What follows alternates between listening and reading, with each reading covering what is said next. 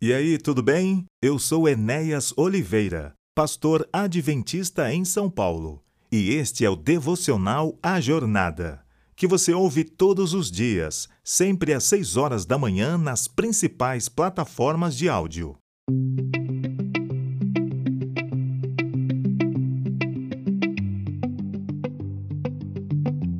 Aquele que não poupou o seu próprio filho, antes por todos nós o entregou, porventura não nos dará graciosamente com ele todas as coisas? Romanos capítulo 8, verso 32. Deus não pôde poupar as cidades de Sodoma e Gomorra quando sua rebelião atingiu certo ponto. Outra ocasião em que Deus não poupou encontra-se em Romanos capítulo 11, verso 21.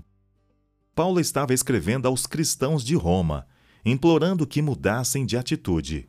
Lembrou-lhes que, embora fossem ramos silvestres que haviam sido enxertados na oliveira, Deus quebrara os ramos naturais porque chegara ao ponto em que ele não podia mais poupar toda a nação judaica.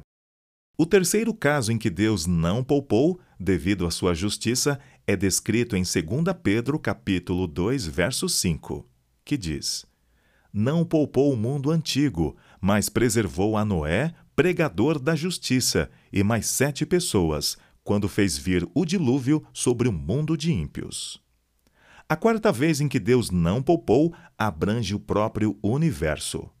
Deus não poupou a anjos quando pecaram. 2 Pedro capítulo 2, verso 4. O pecado prosseguiu na própria presença de Deus. A rebelião surgiu nas cortes celestiais, dirigida por um anjo poderoso. Embora Deus fosse extremamente paciente, precisou afinal deter a rebelião. Você conhece os resultados dessa guerra no céu? Os anjos que foram expulsos ainda estão presentes em nosso mundo hoje em dia. A justiça de Deus parece ser bastante severa, não é mesmo? Ele não poupou uma cidade, uma nação, um mundo ou mesmo um universo por causa do pecado. Como este Deus poderia encontrar suficiente misericórdia para perdoar a um pecador. Há esperança para cada um de nós, porque Deus não poupou mais uma vez.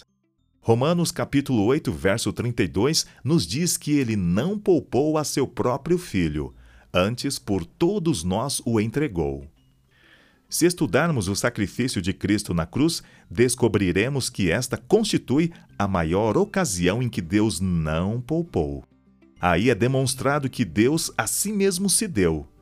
Nada da ideia de que Deus insistiu que seu filho viesse a este mundo ou de que Jesus instou com o Pai irado para que poupasse os seres humanos. Eliminemos tais conceitos. Em vez disso, podeis ver o Pai e o Filho envolvidos juntos nesse grande sacrifício. Jesus foi o maior dom que Deus poderia dar-nos.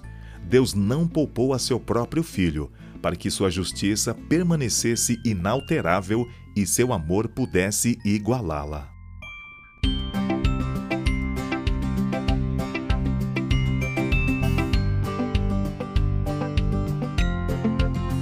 Devocional diário A Jornada, do podcast Enéas Oliveira. Siga-nos nas principais plataformas de áudio.